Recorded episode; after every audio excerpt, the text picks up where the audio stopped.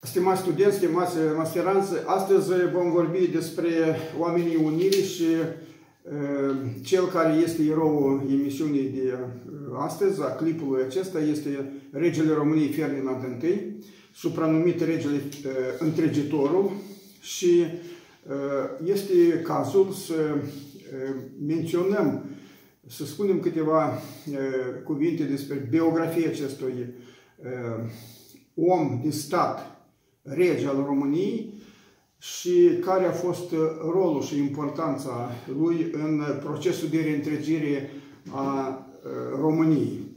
El s-a născut la 1865 și a făcut studii de cultură generală, pe urmă școli militare absolvit, face parte din, din casa Hohenzollern, deci este german, de etnie germană. Așa s-a întâmplat că regele Carol I, primul rege, a propus ca succesor de tron să fie fratele său, acesta a refuzat. Nepotul mai mare de, de, de, pe linia fratelui de asemenea a refuzat și cel care a acceptat să fie, să fie moștenitor a tronului a fost Ferdinand. În 1892, eh, Ferdinand se căsătorește cu Maria de Marea Britanie și Irlanda și astfel eh, în 1914, pe data de 28 septembrie 1914, eh, Ferdinand urcă pe tronul României. Știți probabil că România a păstrat neutralitatea în Marele Război, și abia în 1916 a luat uh, decizia de a intra în război. S-ar fi părut că Ferdinand, care este de etnie germană, ar fi uh, pledat pentru intrarea României de partea puterilor centrale. Dar așa s-a întâmplat că Ferdinand a, a dat, uh, a ascultat de opiniile ministrilor, a altor oameni politici din uh, România de atunci și a luat decizia să intre în război de partea Antantei. Atunci, la 1914, 15, 16, sigur că a fost o luptă între aceste două grupări de state care erau în război. Uh, pentru țările Antante, în special pentru Rusia, România prezenta o mare rezervă de resurse alimentare, de petrol, de alte materiale pentru război și, bineînțeles, de armată. Armata era mai slabă și au fost voci care au fost împotriva implicării uh, României în război, în special uh, este vorba de Mannerheim, care era ofițer al armatei Rusiei, care a fost în Chișinău aici și care a fost categoric ca România să intre în război. Pentru că el spunea așa, atunci când intră în război, când intră în război un aliat slab, trebuie să lupți și pentru dânsul. De aceea, aici a stat, uh, au stat alte raționamente. A fost raționamentul de uh, a obține noi uh, posibilități materiale pentru a continua războiul. Astfel, în 1916 România intră în război, probabil că știți că armata română a fost slab pregătită, de aceea guvernul și Casa Regală și toate instituțiile statului s-au retras la Iași, Iașul devenind pentru o perioadă de timp capitala României și aici regele Ferdinand a primit aceste acte de unire ale Basarabiei și a Bucovinei, a Basarabiei și a Bucovinei.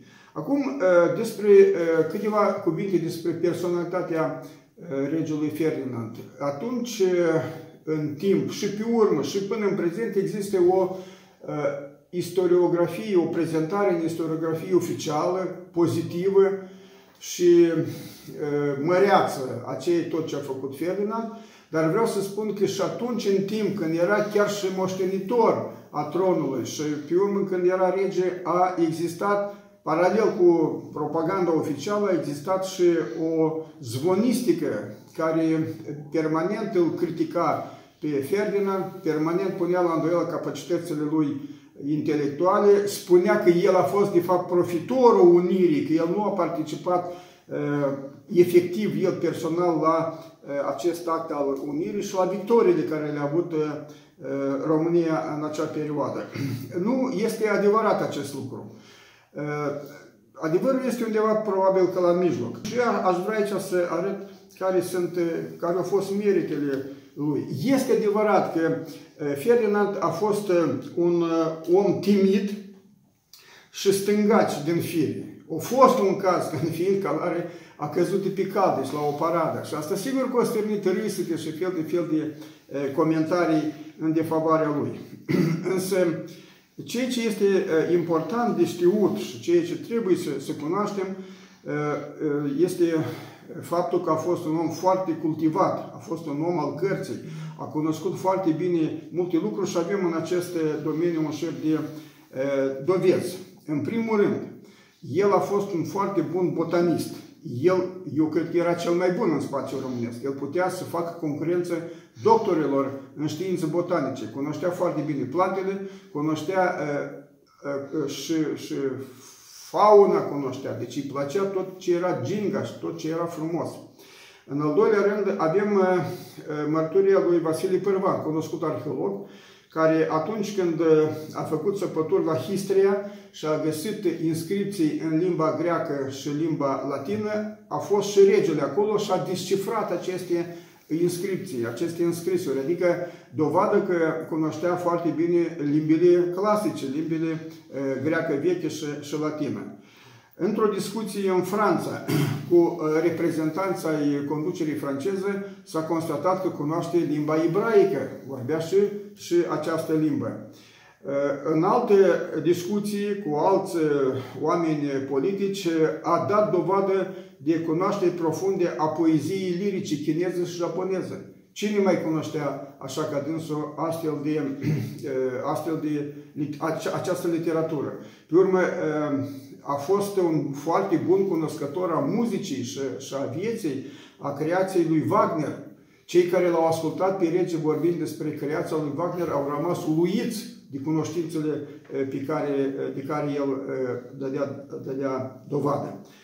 Lui era modest, lui nu, nu-i plăcea fastul, nu-i plăcea aceste uh, mese uh, copioase și așa mai departe. A fost un om uh, modest, a fost un om uh, simplu, el se simțea foarte bine între cărți și între flori, mai ales între flori. Asta a fost Ferdinand Și și el a fost la curent cu tot ce se întâmpla în viața politică a României. Lua decizii în ultima instanță. Cei care veneau cu diferite propuneri luau decizii. Și astfel s-a întâmplat că Basarabia a fost prima provincie românească care a luat decizia de a se uni cu patria mamă România și decretul care a fost semnat și promulgat de rege a consfințit, a dus la bun sfârșit acest act de unire. Eu am în față acest decret regal de promulgare a unirii Basarabiei cu România, semnat pe data de 9 aprilie 1918, L-am luat din cartea Unirea Basarabiei și a Bucovinei cu România 1917-1918, cu legere de documente redactată, culegerea redactată de Ion Calafeteanu și Viorica Moisu. Iată, citez din acest decret. Prin grația lui Dumnezeu, Ferdinand I, așa cu asta începe, Ferdinand I, prin grația lui Dumnezeu și voința națională, rege al României, la toți de față și viitori sănătate. Deci așa era adresarea oficială și toate decretele cu asta începeau. Deci cu sănătate pentru cei prezenți, pentru cei viitori. În continuare citez. Sfatul țării din Basarabia în ședința lui de, de la 27 martie 1918, votând prin 86 voturi pentru, contra 3, fiind și 36 abțineri, următoarea rezoluțiune. În numele poporului basarabian, sfatul țării declară hotarea ei dintre Prut, Nistru, Dunăre, Marea Neagră și vechile granițe cu Austria, ruptă de Rusia acum 100 și mai bine de ani, din trupul vechei Moldove, în puterea dreptului istoric și dreptului de neam, pe baza principiului că toate noroadele singure să-și hotărească soarta lor de azi înainte și pentru totdeauna, se unește cu mama sa România, și, pre, și prezidentul Consiliului nostru de Ministri, declarând, adică este vorba de Alexandru Margheloman. Deci era președinte Consiliului de Ministri, deci scrie, citez, în numele poporului român și al, și al regelor lui, maestatea sa Ferdinand I al României, ia acte de acest vot quasi unanim și declară la rândul lui Basarabia unit cu România de veci una și indivizibilă. Promulgăm, scrie mai departe Ferdinand, promulgăm acest vot și această declarație și ordonăm să fie investit și sigiliul statului și publicat în monitor oficial dat la Iași la 9 aprilie 1918. Așadar, și semnătura regelui Ferdinand. Așadar, Ferdinand, în calitatea lui de șef al statului român, a fost la curent cu tot ce s-a întâmplat, a primit această decizie a sfatului țării și respectiv rezoluția Guvernului României și a decretat unirea Basarabiei pentru Basarabiei cu România. Și mai este aici un document tot legat de Basarabia, este vorba de decretul regal pentru numirea Consiliului Directorilor în Basarabia.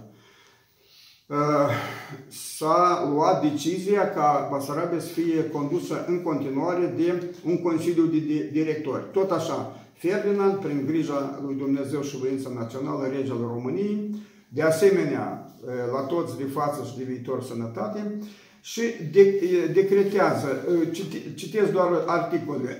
Articolul 1 spune așa, se înființează Consiliul de Directori pentru administrarea provizorii provincială a Basarabiei. Articolul 2.